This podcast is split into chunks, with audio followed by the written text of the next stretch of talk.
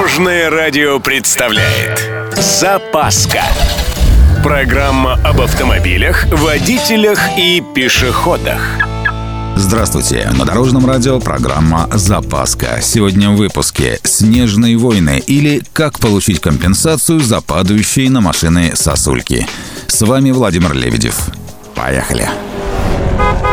Сразу хочу предупредить. Если вы заехали за флажки, отсудить что-нибудь будет трудно. Я имею в виду сигнальную ленту или другое ограждение, которое устанавливают при очистке крыш от снега и наледи. Поэтому рассматривать будем ситуацию, когда вы по-честному припарковались, а вернувшись, обнаружили свою ласточку под мощной глыбой. Сразу начинайте снимать машину, ледышку, вид вокруг, дом, с которого на вас свалилось это счастье.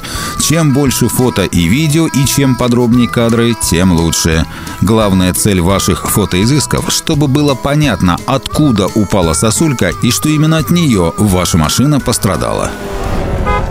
Дальше идут люди. Во-первых, вызывайте полицию. Это дело как раз по их части. ГИБДД не подойдет, поскольку это не ДТП. В общем, полиция самое то.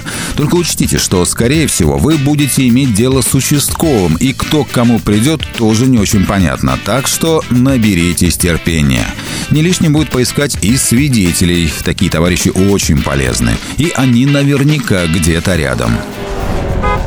Теперь время бумажной волокиты. Грамотное заявление в отделение полиции, независимая экспертиза для определения ущерба, заявление в ЖУ или что там у вас, РЭУ, ТСЖ, ЖСК, в общем, к управляющей домом компании или владельцу. Между прочим, довольно часто платят сразу после обращения к ним, в досудебном, так сказать, порядке. И до этого момента постарайтесь не заниматься ремонтом машины. Поверьте на слово, так будет лучше. Если же так и не платят, все, у вас один выход в суд. Этап долгий, сложный, но заявители выигрывают его в 99% случаев.